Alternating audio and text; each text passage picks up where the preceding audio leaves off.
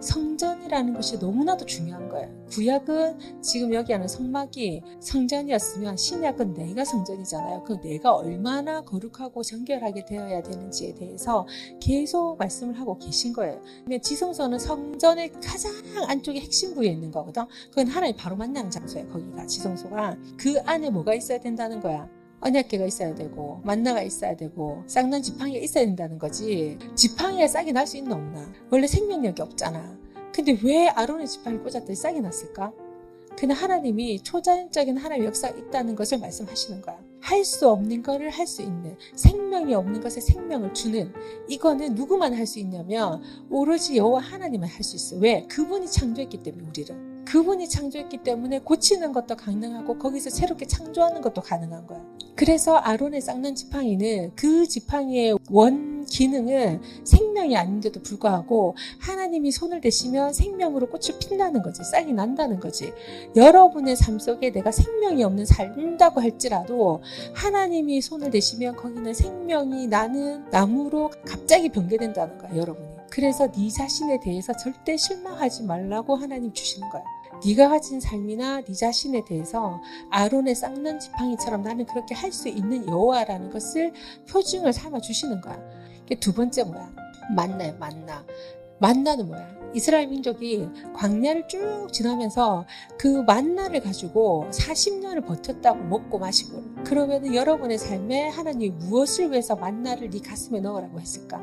근데 하나님 그 걱정하지 마라. 네가 먹고 마시는 거는 내 손에 있다. 그러면 십계명은 왜 주셨을까? 이 두 사건이 보증을 받으려면 뭘 어떻게 해야 된다고?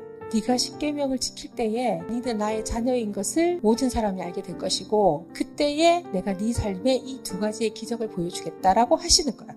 그거를 신약에 어디 와 있다고? 내 안에. 성전에 여러분 것이기 12절에서 15절에 보면 아론과 그의 아들들을 해막문으로 데려가 물로 씻겨라. 아론에게 거룩한 예복을 입히고 그에게 기름을 붓고 그를 거룩하게 구별하여 나를 섬기는 제사장으로 세워라. 거룩하게 씻겨라. 하나님 앞에 씻음을 받는 자여야 한다는 거지. 여러분의 영혼이 물로 깨끗하게 씻기기를 바랍니다. 그 씻기는 게 행위로 우리가 따지자면 뭐예요? 회개. 회개를 할 때 여러분이 깨끗하게 씻김을 영원히 씻김을 받습니다. 그 예수의 피로 여러분의 죄를 해결을 해야 되는데 소, 양 잡듯이 어떻게 해야 될까? 그 사건에 대해서 각을 이렇게 뜨듯이 세세하게 주님께 얘기해야 되겠지. 하나님, 제가 잘못했습니다. 다시는 그 일을 하지 않도록 하겠습니다. 그래서 저는 앞으로 이렇게 행동하기로 했습니다. 그래서 그 일을 행하지 않는 것이 회개예요. 그래서 회개는 말 한마디로 끝나지 않는다는 거 알겠죠? 그 일을 다시 하면 그건 후회가 되는 거야. 그렇지만 그 일을 행동을 다시 안 하면 그거는 진정 회개가 되는 거예요. 나는 내일 다시는 화를 내지 않겠습니다. 그렇게 결심했어. 그래서 늘 하나님 아버지 저를 낮추겠습니다. 순종하겠습니다. 이제 겸손하겠습니다 했는데 한 다섯 번 정도 지나면 갑자기 나도 모르게 욱해서 할 때 있어요, 없어요? 있죠. 그땐 또 다시 뭐 하면 된다? 다시. 어느새 내 인생에서 그것들이 사라지는 날들이 있다고.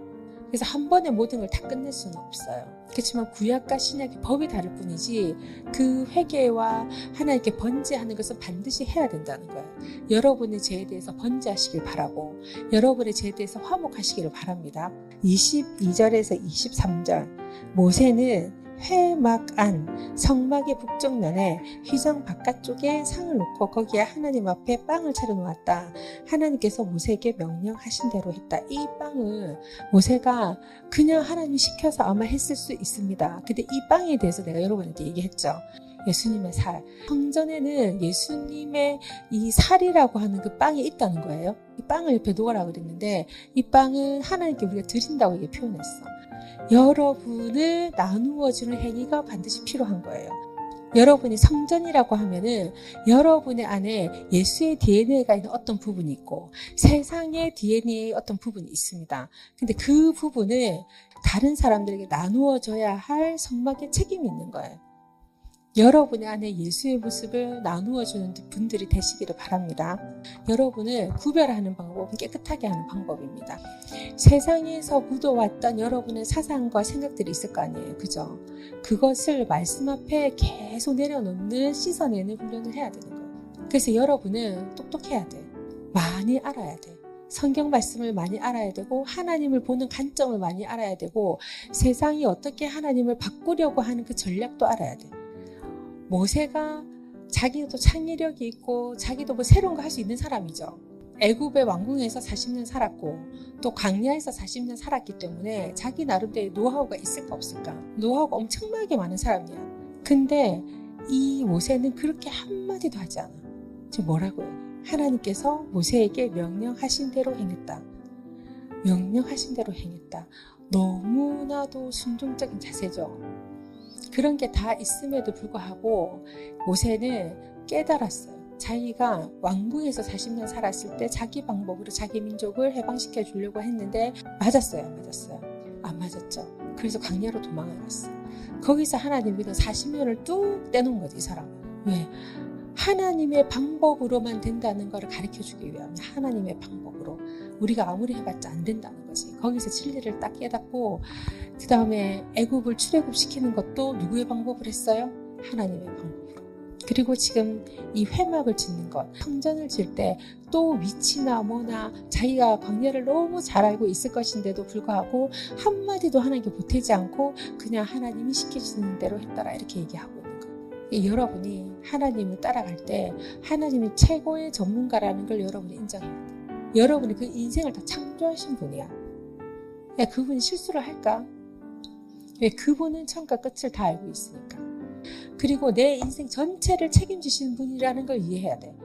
그래서 여러분이 가지고 있는 그 세상적 습관, 여러분을 망하게 하는 모든 습관들을 여러분 그 습관들과 싸워서 이겨야 됩니다. 우리는 하나님이 가지고 계신 그 놀라운 지혜와 지식과 우리를 창조하셨던 그걸 반드시 인정해야 되는 거예요.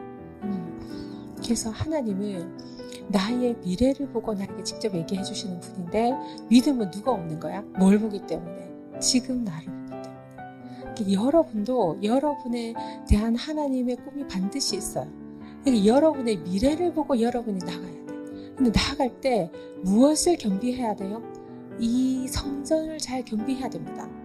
그러면 하나님이 여러분을 크게 쓰실 줄로 나는 믿어. 여러분은 너무 작게 보지 마세요. 너무 작게 봐가지고 이래도 살아도 되고 저래도 살아도 되고 저래도 살아야 되고 이렇게 여러분을 남발하지 마세요. 여러분 귀하고 존귀한 자고 여러분은 하나님께서 여러분의 어떤 지금 형편과 상관없이 여러분을 반드시 쓰실 줄로 나는 믿습니다.